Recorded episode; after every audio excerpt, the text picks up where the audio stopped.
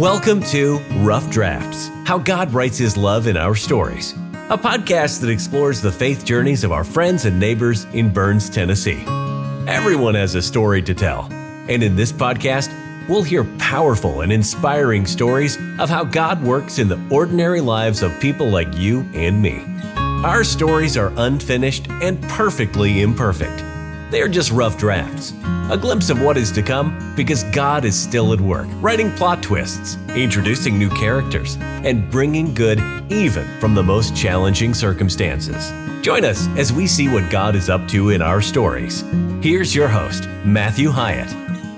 I'm your host today, Matthew Hyatt, and this isn't just any episode, it is the first and as of yet the only We'll see if it stays that way, uh, see if anyone listens to it. So, congratulations. You might be the first listener this podcast has ever had. You might be the only listener this podcast has ever had. Thank you, Mom. Either way, uh, I think we're going to have a good time together. Before we get started, I want to tell you a little bit more about what we're going to try to do. Uh, when I read the Bible, I notice time and time again, Jesus says to people, Go tell your story. Uh, it happened in Luke 7 22. He told John's disciples to go and tell what you've seen and heard. Uh, Luke started his gospel by saying he's just trying to put together an organized account of all the Jesus stories he's ever heard.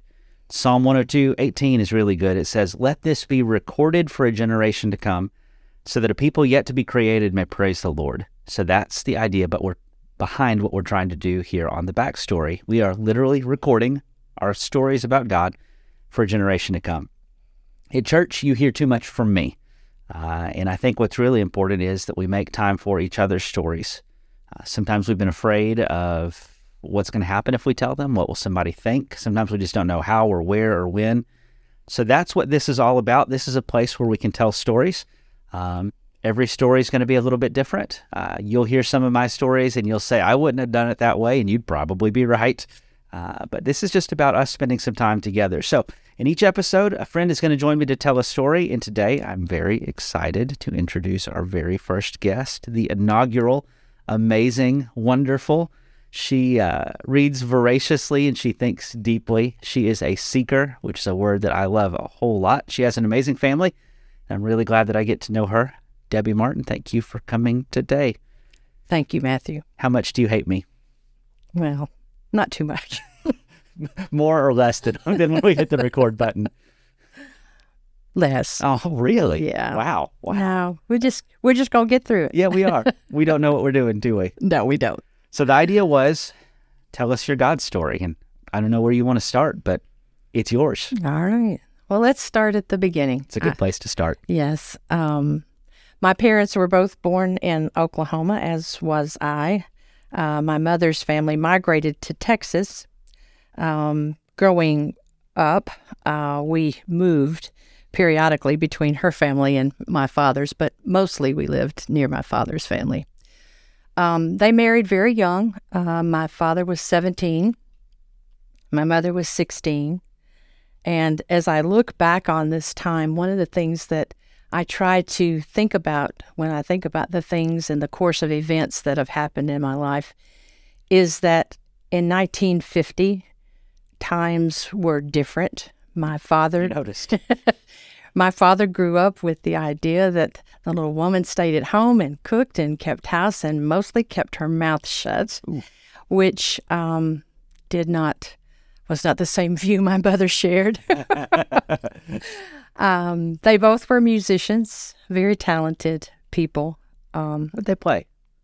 Well, my father played multiple instruments. He he played guitar and banjo and mandolin and fiddle, and was a decent singer. And my mother was a good singer and was a good rhythm guitar to his lead. And um, they played barn dances and church socials and uh, square dances and um, Fourth of July is on the back of a flatbed truck. And yeah, so those were among the better memories that I have of that time period. Do play? Do you play anything? I can chord some on the guitar, but that's it. I don't play well. Sing. And I can sing. I've sat near you in church. I know that.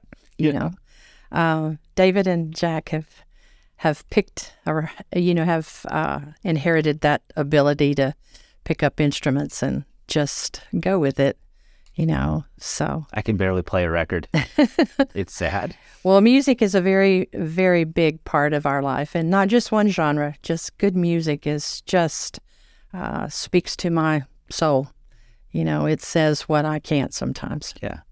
So that's very, very big. So that was a big part of your childhood. It was a good part, you said. Mm-hmm. Mm-hmm. Um, my parents were married 14 years, and they uh, they had an argument that usually meant someone was leaving. and so it was kind of a revolving door during that period of time until they finally just decided that that was it and they weren't going to make it. Um, after that time, I was 11 when that happened. We moved from the small town we lived in, my mother and my sister, who was um, six years younger than me, so she was just barely in kindergarten um, moved to the city, and um, we lived there for about a year before um, my mother decided that she wanted to move to Memphis, Tennessee. So that meant leaving all extended family that we have. And to my recollection, we never ever lived near extended family for any period of time more than a few months after that. So that was not only just a separation from what was familiar, but it was a separation from our grandparents and, you know, aunts and uncles and cousins that we had been around. So that was that was difficult. During that time, from the seventh grade to the ninth grade, we lived in four states and we went to 12 schools. 12 schools between seventh grade and ninth grade. Through the end of the ninth grade. What was that like? Uh, we learned to be the new girl. Um, it was very, I have always been uh, a child, as a child, one that could entertain myself. You know, I always loved to read, and I could just spend hours by myself with music or with books or with coloring or whatever. But I always was a introverted child. Mm-hmm. And so being in this situation where you had all these different experiences um, it just enhanced that. You know, you just learn not to make friendships because you know that those things are not going to last. And you become very self reliant, you know. I mean, just hearing that, it makes me think there are two sides of that coin. On one hand, I mean, talk about a recipe for somebody who's going to be able to take care of themselves and be okay in their own company, which are important skills. Uh, but on the other hand, talk about something that's going to sabotage relationships. Um, wow. It's okay, it's true. I, I, don't mean to interrupt. It's oh, it's fine. It's true. Um, after two years, um, it, eh, my mother remarried. After two years after the divorce, she remarried, and um, that was I. I was thirteen at the time. It was not a good time for me, and to say we didn't get along very well during that period of time is pretty much an understatement. Um, but at the in the ninth grade, there was a hurricane that was coming into Texas, where we currently lived at the time, and we moved back to Memphis. And uh, I never, I never left Tennessee again after that point. Um, those days were those would have been challenging days as a as a teenager anyway, but they were they were very um, challenging days to navigate because you have all of the hormonal things that happen to you as a as a young girl, and you have um, resentments that happen um, unfairly, you know, toward a stepfather. You know, when you really always, I think, at the back of your mind, always hope that your parents will reunite. You know, I think that's a, a dream that a lot of children have from divorced parents. Um, so, you know, I was, I made his life miserable as well. um, and that makes sense. Yeah.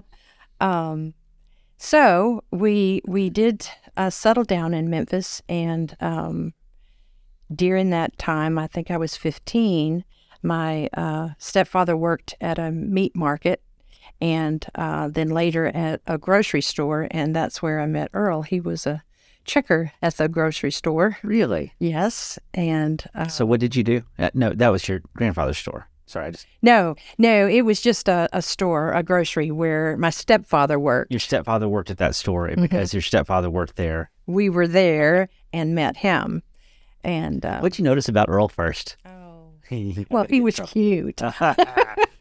Well, don't let him hear this. He'll get a big head. Well, he knows. he knows. I love Earl. he he was quite a handsome young man, He said, and he he was said so was Debbie. well. Okay, he's just not young. He's still handsome. you said something to me the other day about Earl that I just loved, and I thought about it every time I've seen him. You just said, "I've never known someone so consistent." That's exactly who he right. is. He is who he is. He doesn't have any facades. When you see him, he's the same today as he was yesterday, and he has a servant's heart. He just thinks of things that I never would think of. You know, that's his love language for sure. And you describe your childhood. I mean, moving to 47 schools in the sixth grade alone. I don't think I got that number quite right, but uh, being with someone who is consistent must have been a real blessing and change. It was, and he was. he came from a consistent family, and you know, it's like that. In that attraction was just the whole thing because you know he was funny and lighthearted and um, stable and all of those things, attentive. You know, things that just this young girl was craving. You know, so yes, we we became a thing. So, how old were you when you and Earl met? I was 15 when we met, and we married um, just after my 17th birthday. All right, Caleb, Katie, if you're listening to this ever, I want you to understand that that's that's actually illegal now, and you can't do that. My marriage license actually says 16. My mother had to sign. She was moving back to Texas, and she um, left me there for that period of time um, before we married with a friend. And then later, Earl rented an apartment, and I moved into that apartment until we got married. You know, so as the the trend now is that marriage is getting delayed longer and longer and longer. You know, the average age of a first marriage is now like 29 or 30, if I remember correctly. I mean, it's it's been creeping up. So, you talked about how the world's changed since the 50s.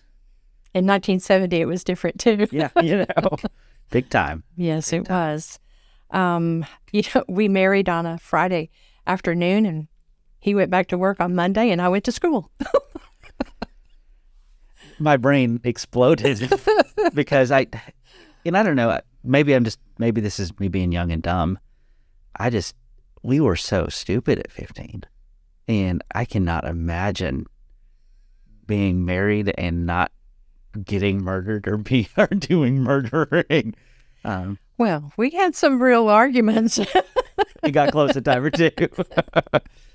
you know, just to, to go to school and, anywho, that, Yes. that's just my brain has trouble with that. yes, it was. It was um, just to emphasize that whole period of time and how different it was. I did well in school. I was in cosmetology. I was in a, a vocational high school. As it was uh, for the city of Memphis, called Memphis Technical, and that's where I was at. And um, I was not on a career track to go to college, but rather to go to trade school. So I w- had planned to go and stay through the 12th grade and finish school there. The, during that period of time, your choices as a woman were so limited. You, you could be a secretary, you could be a nurse, you could maybe you could be a doctor, but most of the time you were a nurse, uh, a teacher. You know, there were just professions that were uh, common for women. Yeah. And I can remember uh, going to my guidance counselor and to the principal um, once I was married uh, in April before I the end of the 11th grade. Um, they pulled me out of all of my extracurricular activities. I was no longer prohibited to be in the beta club or to be in any of the clubs that were that I had been a participant in. I was pulled out of those, and he uh, Because you were married? because I was married. And then the um, principal and the guidance counselor said, Well, really, probably you just need to go ahead and quit and finish up your 500 hours that you need in a cosmetology school and just exit high school as a as a total totally ex- so, that's what I drop did. out. I told you to did. drop out. hmm That's what they told me to do. Wow, they don't give that advice anymore, do they? Mm-mm. So I spent the, that, that summer uh, in cosmetology school. I got my license. I walked into the Memphis Board of Education in the fall of the year that I turned 18 and took the GED test cold and got my GED. And Of course, you, I was done. it the first time. I did. I passed it the first time. I knew you did. So, um, but that's always been a disappointment for me. You know, I, I just think what uh, if you if you think things have not changed for women, that's one of the areas that they have. You know, I mean, there were girls that were expecting that were right along beside me and not married that were in those classes and in those clubs, but you know, it just wasn't fair. Yeah, I have not. I, I mean, obviously, when I was born and being a guy, this is not a thought that my grandparents were married. She was 14 and he was 18. Um, they were in East Tennessee, but for some reason, Memphis feels like such a different world to that to me, and you feel like a different era than that. That it. Mhm. So, um, tell me what it was like those early years. What's what's the story? Um, well, I um quickly decided that cosmetology probably was not for me. I didn't like working every Saturday for walk-ins. so I I decided that I was going to try to get a job. Uh, someone told me about a job at Schering-Plough uh, in the mailroom, and so I went to apply for that job, and they made us take aptitude tests, and they said, "Oh no, no, we think you'd be better suited in our accounts receivable department." So I started to work in the accounts receivable for Maybelline. So Really, I that's that was my first quote unquote real job. Grown up job. yeah, and that put me um, that put me on a course in my career into the accounting bookkeeping side. So all of my experience was just on the job experience. I had no formal training in that, but took to it well. Yeah. And um, so I worked that job until um, time for Daryl to be born. He was born three years after we got married, and um, he had health issues uh, when he was born, and then David was born three years later, and he had health is- issues. So I was able to stay at home with them until um, until they started school. Earl worked um, as a plumber, and he worked very long and very hard. He worked numerous hours. I mean, all kinds of hours to uh, make that happen. So um, that's what we did, and um, during that time frame, I decided that we just need to move back to the land. so, so one day I'd gone to pick him up from work. We had a nice little brick bungalow that we lived in in Memphis, and I'd gone to pick him up at a job site. And there was this two-story clapboard house that was there uh, that was up on skids because it needed to be moved for the new target that they were putting in in that area and it could be yours for one dollar. I like where this is going. So I was like, Earl, we need to do this. and we lived, we had bought five acres um, outside of Memphis in a little town called Oakland. And it was, and when I say unimproved, we we sold that little bungalow and we moved into a trailer that we had a bulldozer come and just clear a path for us to set this thing. So it was definitely unapproved. Yeah. and we had done work on that to uh, you know to make it inhabitable. Okay, so back up a little, and if this is too too personal, too direct, just for uh, context for people, what's a house selling for in the era that you bought this house for a dollar? Well, like now or or then Yeah, at that what, time? what should a house have cost you then, or what'd you sell your bungalow for? Well, we sold our bungalow for um for thirty two for thirty two thousand. Thirty two thousand. Yeah, we paid twenty and we sold it for thirty two. Okay. Yeah, and um, This is the second part where all of our listeners in my generation had a stroke because most of them were driving trucks that cost more than houses. oh did. yes, You know, but even yes, even then, a dollar is insane. Now I know it cost a fortune to move it. I'm sure. Well, it cost six thousand dollars to move it. Okay. But- so they had they had put a movie. The people who had jacked it up and put it on skids had a sign of who you know it was in charge. So, so what they had to do is they had because it was tall. It was like a tall skinny. They had to collapse the roof on it so it really just looked like a square box, two story box that was moving. But it had to move. If anybody is familiar with Memphis at all, Stage Road, um, Covington Pike, all through that is a very populated area. And they had a little man that sit on the top and he would raise the light uh, wires er- through every intersection. And it just barely cleared the um, intersection of Interstate 40, the concrete bridge. And then it moved 30 miles out to our little unimproved five acre tract. Cool is that? How cool is that? So um, it was there six weeks. Earl still working this plumbing job and us doing all we could do. Um, went to the bank, borrowed ten thousand dollars, and said, "I think we could do it for this." And the local banker there just put it on a signature note and let us borrow that ten thousand dollars. And so we lived there, you know, and sold it for. Uh, we sold it in 1985 or six, I guess, for 40, 40 something. So you did okay on that transaction. So we did fine. Yeah, we did fine on that. And it sounds like a great place to live too.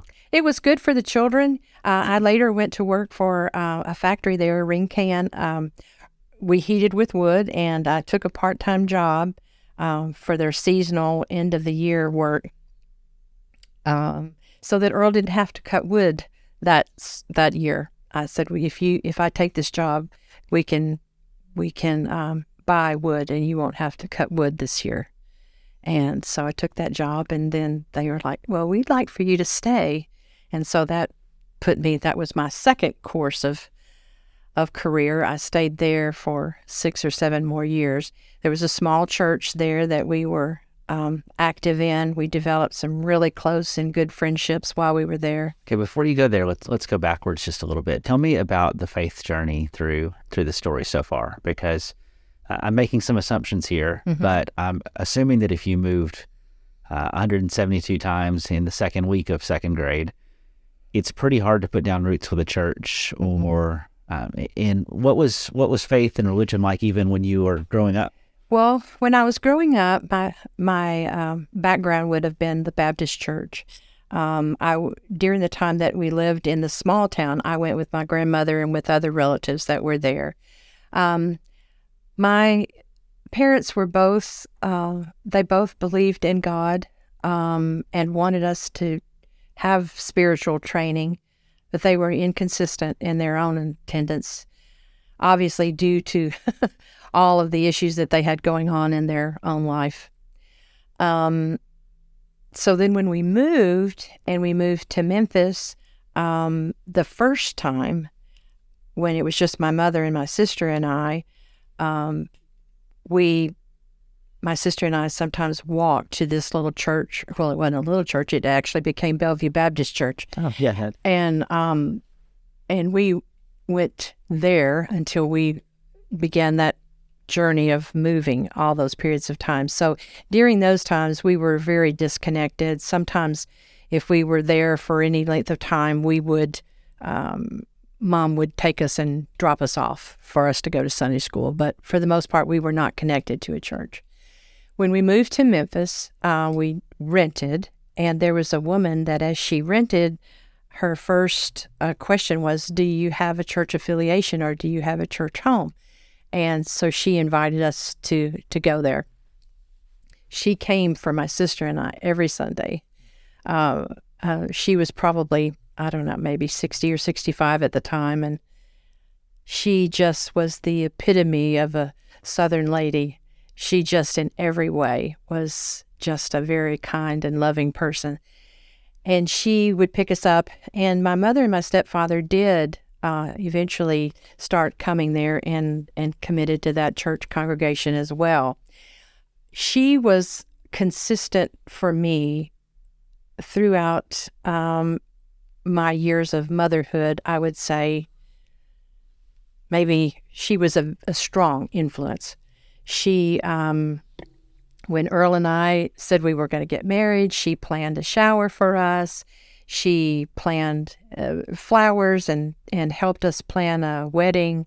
She was instrumental in all that. When the children were born, she had showers for the for the boys and for the babies, and she stayed uh, through her into her 90s. Even when we moved away from there, she wrote and did encouragement and uh, was just truly the arms and feet of Jesus in that case. So she is a very strong influence in my life. And again, I just want to make sure I heard you right. She was the landlord. She was the landlord. You know, somebody who had no She called us tenants. tenants, no reason to, you know, nobody's making her do this. Mm-hmm. But she really invested in you and Earl and your faith, She did. and not just your faith, your your life. If I hear you right, That's right.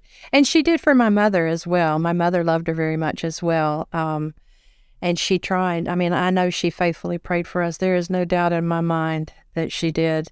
And um, I later wrote her a letter and told her that I attributed being a Christian to her. You know, uh, you know, and it's not that, you know, sometimes I look back on this and I think, oh, my mom and dad, they made these mistakes and yada yada yada. But the long and short of it is, is that they didn't have the resources available to them that we have today. They didn't have such a thing as counselors. Marriage troubles was something that was kept behind closed doors. You didn't publicize that. You um, you didn't have books to read. You didn't really even have confidants in the same way that we do now that could give you godly counsel, or at least if if those were available, they they didn't know Yeah. that they were available. So I have learned to look at them through the filter of I think they did the best they could. They were both from large families. They didn't my dad had there were seven in his and there were eight in my mother's. Um they I never doubted that they loved us. Now my father was absent in my life for a pretty good period of time and maybe I wondered a little during that. Yeah. But in later years, we've had that conversation, and I knew that he did love us. Um, well, Debbie, that and that's big. That's huge. And your decision to look at them through the lens of um, grace and optimism, giving them the benefit of the doubt, I think that saves you from bitterness and second guessing. And, um, you know, you and I both like to read. And Brene Brown, uh, she she wrote Daring Greatly, The Power of Vulnerability, um, some really cool stuff. Um, in one of her books, she talked about how much better your life will be and she used the exact same phrase you just used. If when you think of the people who who hurt you or did you wrong or irritate you, if you adopt as a mantra, they're doing the best they can. Um, and that doesn't mean that what they're doing is okay. That's right. And it doesn't mean that what they're doing is helpful or right or any of that stuff. But um, they're doing, they did what they knew. and surviving, Yeah. particularly for my mother with no child support, you know, surviving can cause you to make decisions and lead you down life paths that you you might know are not the best ones, but maybe they're the only ones that are available to you. You can see today. And where would I have been if I'd been in her shoes? She was not um, educated. She had no trade, but she had an entrepreneur spirit. She um, she was a risk taker, and in in some ways, she's way braver than I would ever be. So can I ask you, and Sure. there may not be an answer to this. How did you get to the place where you learned to say she did the best she could? Um, was that a, a slow realization? Was that some work that got you there? Was It was some work that got me there. I actually went to a 12 step program, and that was part of digging into all of that and breaking it down and, and learning to forgive. So it was a part of a 12 step program for me um, for Overeaters Anonymous. wow, So, man! I I wish more Christians understood the power in those twelve steps because, I mean, admitting that I'm powerless, uh, making amends. There's just so much in that that's just Bible with a different name, it, it's the stuff in the Bible that we don't generally practice. Mhm. You know, our, our Catholic friends have the phone booth where they make confession, and you know, sometimes we sneer at them and say, "You don't have to confess to a priest." And what we do is we just don't confess to anybody. you know, uh, I'd take the phone booth over nothing any day, and having the people that you can really uh, be vulnerable with, be honest with, tell the truth to. Okay, I- I'm talking too much. This is your That's- story. Sorry, That's preachers. okay. That's preachers okay. can't shut up. Well, to go back to to mine and Earl's life, what it was like during those years in Oakland, um, we had left this church that we were connected to in Memphis and moved to this small town, and um, under a hundred members there. So, not being active was really not an option.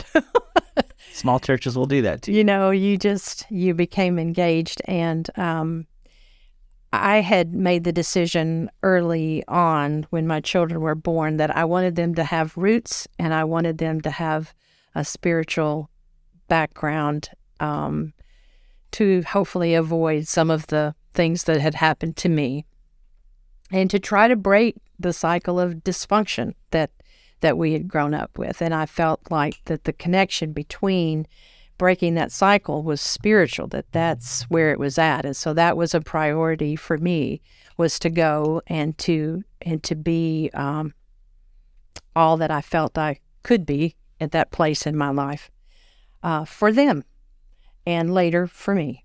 Um, so Earl had worked all these years as a plumber, and I think he was 36 at the time, and he had no benefits, no vacation. He's just like construction work still is. It's like no work, no pay. That's just the way it was. And uh, times were difficult for us, you know, during that period. And so he had wanted to get a job with benefits. And so we had gone to Montgomery Bell on vacation uh, one year, and he stopped in. Always wanted to be a part of the forestry division, and stopped in. And they said yes, that they had an opening for a forester, but he needed to go downtown and make application for that, and he did, and he was hired for that. So that meant a move for us. So um, Daryl was in seventh grade. Daryl and uh, David was in the fourth, and we moved up here and you had to live at the time you had to live at the fire tower which we did and it sounds real um, romantic kind of exciting to think about living at the fire tower we lived in this little 1000 square foot house and um, No, is that here at Montgomery Bell? it we, we're actually at kingston springs Oh, okay. yeah, that's where Cool. that's where he was at was at Kingston Springs.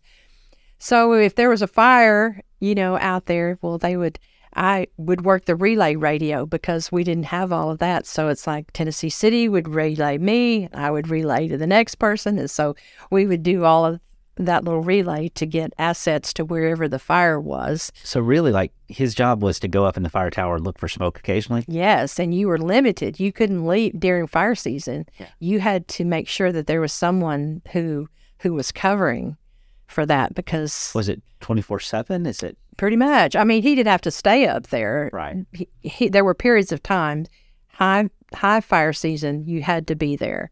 You know, so you literally were up there just looking around for for fire. so um, yeah, that was that was there. But he fell off of the back of a fire truck and broke his wrist. So that led us to our next journey.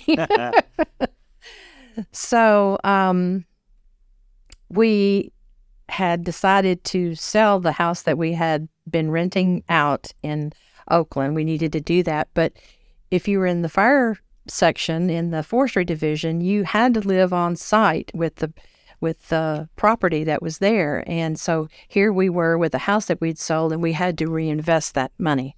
So really what that meant was that we wanted to buy another house plus the house we were living in was way tight. We had two other family members that were living with us at the time, so there were six of us in this little this little 1,000 square foot house. Fun.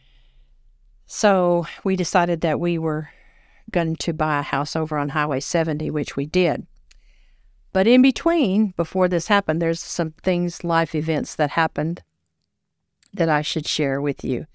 Um, in the first year that we moved here, and we moved here in 85. So in 86, Daryl had two major surgeries that year. He had an appendectomy that almost ruptured, and then later in that year, he picked up a he had bites on his legs, and he picked up a germ which they were not able to identify. And had major hip surgery. He had six weeks of intravenous IV at home. Um, How old was he? he was in the seventh grade. Yeah, so two two major surgeries that year. So that was that last one was very very serious. Um, so that was kind of traumatic. And then in 1987, our niece was murdered, and that just undid us all. She was 17, and um, so that was not good. And then That- No, not good. not good. Debbie, you're the queen of understatement today. Not good. not good. Um, and then in '88, uh, there was a lot that was going on with my father, and my sister was half sister came back, and she was living with us, and so all of this drama was going on during this period of time. The same time we're talking about buying an, a house, so we decided to go ahead and make that transition and and buy that house. And so then Earl went to work for the Department of Corrections. So he transferred within the state to the Department of Corrections. So there's almost always an opening in the Department of Corrections. Why is that, Debbie? so um, over the course of that career, I think he worked at every prison in the land of the prisons over there. I think he took a tour at every one of them. And that's where he did the fire inspecting, fire marshaling, fire. He well, yes, he he did. Um, he he started out in maintenance at the women's prison. He worked there. He worked at the reception center. He worked at special needs. He worked at Riverbend, and then as he took different positions, he he did um, do inspections, you know, for other prisons, and also was fire and safety at those institutions as well. But that was an adjustment, you know, uh, getting getting used to that and um, and what that entailed. He was on call a lot. Um, and then by this time, the time we made that transition, um, Daryl finished out high school and was ready to go to um, Middle Tennessee State uh, College. And David became active in the band, and we were gone at band competitions a lot. And so, from a spiritual perspective, we fit God in as best we could with our busy life, which is not always a good plan. it seems like in those moments, that means there's not a lot of places that he seems to fit. That's right. So, you know, we started down that descent and and even though he was always there and we tried our we, we tried to attend and stuff, we just did not connect into a congregation in the same way that we had when we came from Oakland. When you're in Oakland, you were in, and it was part of your life. Exactly. But in those intervening years, You know, it was an extra. It was Well, we, I mean, we participated where we could, um, and we met lovely people that we still are friends with today. Um, but when when I say we didn't connect with that congregation, maybe that was just, you know, the bigger thing is is that we were not as connected with God, so we didn't connect with the congregation. However you want to frame it, yeah. I mean, it was not what it should have been. and people don't realize sometimes church. Um, there's so much about church that's fit and and personality and the right place. And, and some of that's you, and some of that's them, and what percentage is what. I mean, it changes all the time. It does. And so many of it's funny how one thing affects another. So if you are in a congregation where several people are family, it's hard to break into those to those relationships. It's not anybody's fault. it just yeah, it just is what it is. And if you're me, who's always been an introverted type person anyway, then you're not banging on the doors. You're just going on your own your own way. You just tend to isolate because It's because real easy for you to come in and just check the box and leave. Right. So that was going on. Um, I was fortunate to have a job where, when the boys were in their teenage years, that I was still in the area and could check on them. But then that's when I ended up having to, I was laid off from that job because of some issues that were going on within the company. And I had to start working in Nashville. So that was a whole different thing because now I have a commute. Yeah. Oh, boy. Um, so I I went to I worked in two different places. Um, and the second place, I I was working as a bookkeeper and in an accounting department for there, and one of the um, owners asked me to do something that I felt like was not right in terms of the books. And so I told him that I wasn't going to do that. And he said, Well, if you can't do that, if you can't do what I tell you to do, then you just need to go. You just need to be gone from here. So I said, Okay, but I need to draw unemployment. You're not going to fire me. You lay me off. And so he agreed to do that. So that gave me 10 weeks at home that I was drawing unemployment, looking for other work, but it didn't really happen for me. But the God thing in all of this is is that my stepfather was um, terminally ill with lung cancer and was in just imminent time of passing. And I was able to take those 10 weeks and go and stay with my mother and help take care of him in his last days. It turned into a real blessing. And it turned into a real blessing. So, in, um, so not only was I grateful for that time and grateful to be able to make amends with him and grateful to help my mother and my sister, um, I had was communicating his passing to a friend of mine from Oakland who knew them. Well, she in turn went to my former employer where I had worked at Ringcan and told him that I'd been unsuccessful at finding a job. And he said, Well, let me make some calls. And so he called someone in Nashville, um, the TPA, a third party administrator of healthcare benefits. Um, and he was their he they were his administrator and he said i've this girl's worked for me and she's done well and if you've got anything, I'd appreciate you giving her a chance. And so they called me in for an interview and he hired me on the spot. Oh, how cool. And I started the next Monday and I worked for him for um, 12 years after that. It was a complete career change for me. And the owner of that company was a mentor to me. He um, he taught me so much, not only about that business, but on a personal level. He he taught me um, all kinds of things. Just took an interest and and really helped me. Gave me some advantages, you know, that I probably wouldn't have had. And his wife was a lovely person. I I, I think so much of her. And he became ill. And when he became ill, he sold the business, and then I was able to go to a another business in the same type of industry, which also um, was a blessing to me. So I guess what I'm saying is, is those things sometimes we think that are are um, what else is it going to be? What else is going to fall in my lap? Can really just be the working of God to lead you to your next. You know, the doctrine of I'm getting let go for having integrity is I mean, it, it's heavy. You feel like, God, why are you letting this happen? Mm-hmm. But then this lets you be there for a dying family member. It led you to your next job. It led you to a new career. Mm-hmm. Uh, one thing I hear you say that I, I just love about you, Debbie, is uh, there's a lot of stories that you could have looked at two or three different ways. Um, but when you've had the choice at each junction, you have chosen to look at the stories instead of saying, why me? You've seen how God brought something good through them and that's an intentional decision.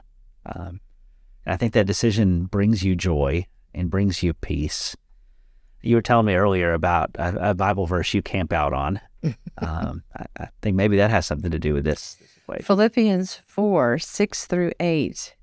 has just been a life mantra for me. I can remember during stressful times of my life that I literally walked around just reciting it like a mantra. Do not be anxious. You know, just, it was just, I lived it. Um, it will always be special to me, you know, for that because that really did.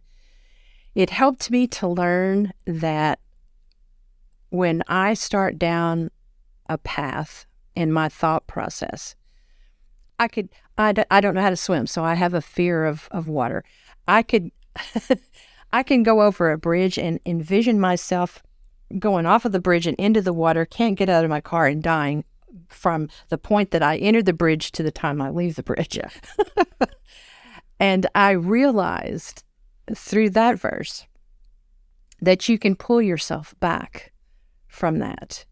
You know, I mean, he, he gives us the recipe. Whatever's good, whatever's pure, whatever's this, he gives you the recipe for that. Think on these things. And you can be in the midst of all of life and pull yourself back by just saying, This is not healthy thinking for me, and pull yourself back into a right place. We if, have the power to think about our thinking and to change our thinking. Mm-hmm. So that's that's certainly something that's been of help to me. Immeasurable help. Um, so then I went to work for Cowan, and those were good years. I worked uh, 14 years there and went into a management position. It was very, very stressful. It was also not only was it management, but it was compliance. It was right in the heart of HIPAA and COBRA and um, the Affordable Care Act and all of these compliance issues that were not only on an individual basis, but that plans had to be had to be rewritten to put them in compliance with these aspects. It was very um, it had complexities that were very stressful because there were severe consequences if you did not comply appropriately. Right. And not that it was all on me, because it wasn't, but the execution of these plans were were under my purview. Um, so during that time, um, with my commute to Brentwood and to Cool Springs, I was away from home 50, 55 hours a week, not to mention the fact that um, sometimes I had to bring work home with me. Uh, my mother developed cancer and she was with me for cancer treatments some of the time. She later developed dementia and uh, she also was there with me uh, part of the time for that.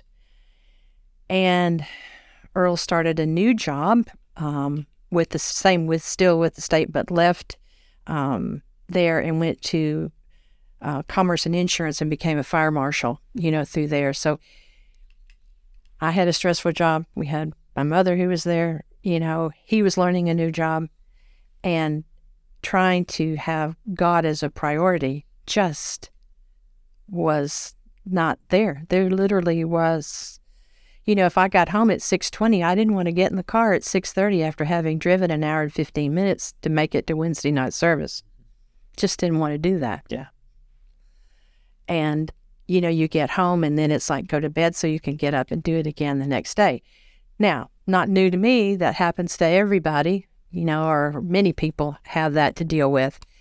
Um, I look back on that and I think, what could I have done differently? How could I have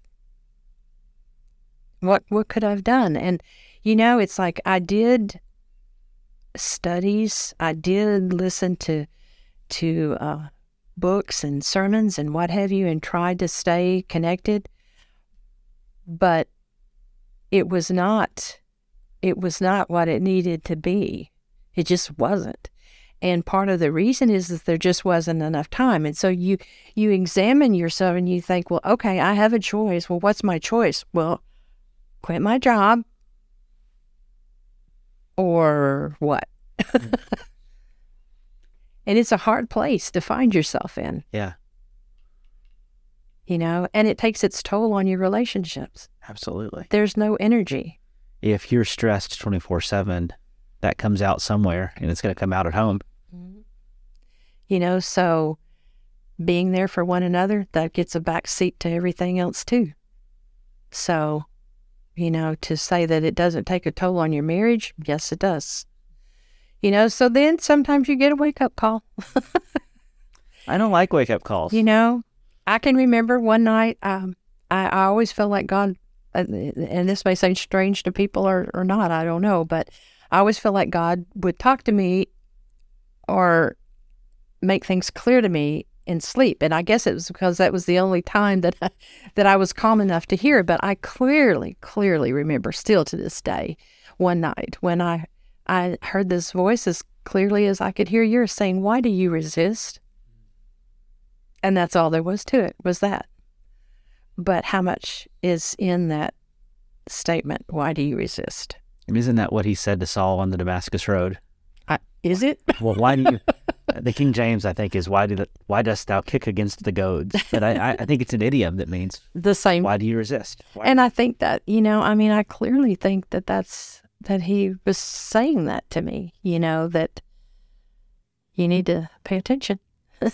and either you pay attention because he said that or he gets your attention in some other way and he did that and um you know i i learned that i had to make certain things priority you know so that we moved to white bluff my mother died in 2014 and that year that fall after she died she died in June. That fall, we decided to put the house up for sale and move to White Bluff, which we did. Um, I worked another year. Earl left the state in August, and I worked through the end of the year. I'd planned to work more than that, but as God would have it, the company that I'd been with and loved was sold to a high, um, to an international company and we were told we were going to have to sign on for non competes and everything from this nice, warm, family oriented business was changing to fit this big corporate. This big corporate. And I thought, this is just not for me. Yeah. Just not for me. And so I went on Social Security early and went ahead and retired. And um, that was life changing I I think of many mornings. I, I typically pray in a prayer journal. I just journal. That works better for me. I take notes at sermons and in class because it keeps me focused. I rarely go back and read those either, but it helps me internalize what's being said. And so, you know, having the time to spend in those journals and go back and look at my life and examine it um, has been such a blessing, one that I do not take for granted to be able to have that time. Um, I wish I'd had it sooner, but I, I don't know how I would have made that happen. Yeah, where would it fit? Um, you know, I mean, I look back, our boys married nine months apart, you know, so it was just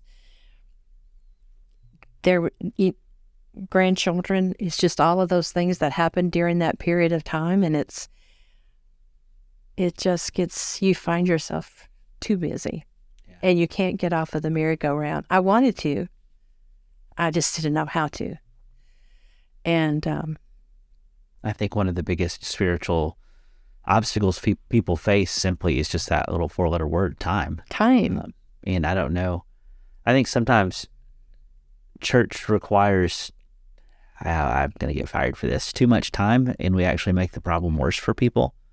You know, uh, at a stage in life where you don't have any time, you need more of it.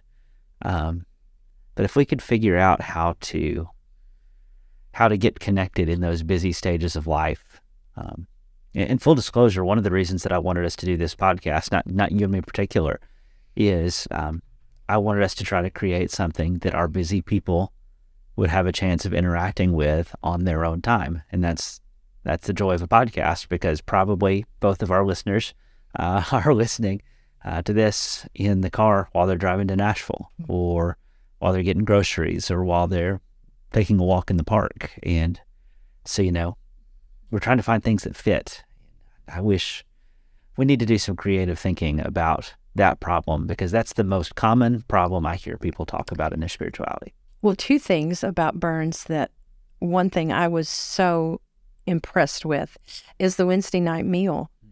You know, when I think about me in my life, had had I come in at 6:20 from work and realized I didn't have to cook and then go to service, it would have made such a difference for me. Yeah. It really would. That is a huge service for people. Thank you, Kathy. Thank you, Kathy. You know, so kudos to to that. That's it's a big deal. It really much bigger than the obvious. Yeah. You know, so I think that's a wonderful thing. Um, and in my journaling, you know, that I have, I obviously I've I've got a, a weight issue, and so I realized after having tried myriad things, different types of things, that I have to get down to the root cause. And so I started out writing at the end of my prayer journal every day, change me from the inside out. And that's was my impetus for starting that. And then and then I realized how much he changed me from the inside out, how much growth that I had, and not in the ways that I expected.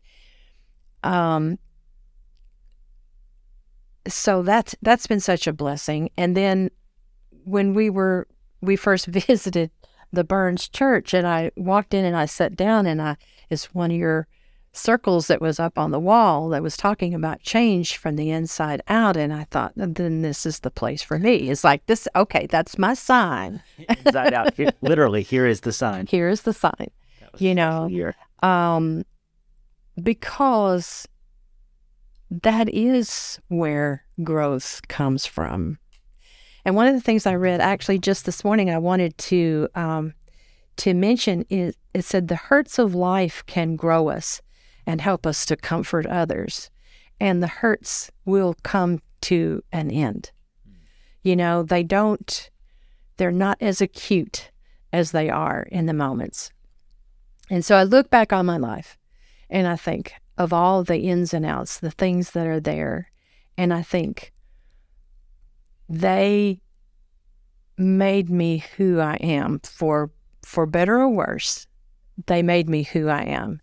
And if I look at myself and I say, do I need to make improvements? Emphatically, yes. Do I need more growth? Emphatically, yes. God's not through with me yet. Yeah. Um, but is there someone else that I look at and say, I want to be that person over being myself? No. No. And so I realized then that I have a purpose. God made only one of me to be what I am. And I need to celebrate that and not look back and and think, well, you know, this is not the way you really wanted it. you know, because who knows the right and wrong of it? Only he does. Debbie. Uh, the world is a better place. For, Thank you. for Debbie Martin being part of it. You're so kind. Are there any stories you wanted to tell that we didn't make it to? Oh, I don't think so. um, no, not really. Okay. I mean, there there are stir- the stories that are, are there, but you know, every everybody has things that they go through, and I think realizing that you're not y- unique. You know, some people have much worse stories than I do. Um, overall, I've had a good life. Well, I'm so glad. I've had a good life. So you gave me an idea about how to close our time. Right. How much of that that mantra from Philippians 4 do you still have in your head? Mm. Be anxious for nothing, but through everything, through supplication and with prayers, make your requests known to God with thanksgiving, and the peace that passes understanding will guard your hearts and mind. through Christ Jesus. Amen. Thanks for joining us, and hope that you guys will uh, enjoyed this as much as I did, and I hope that you'll come back next time. Uh, who's our next guest? Beats me. We'll find out. When's our next show? Beats me. We're making this up as we go. Uh, but I sure enjoyed our time together today, and I look forward to seeing you again.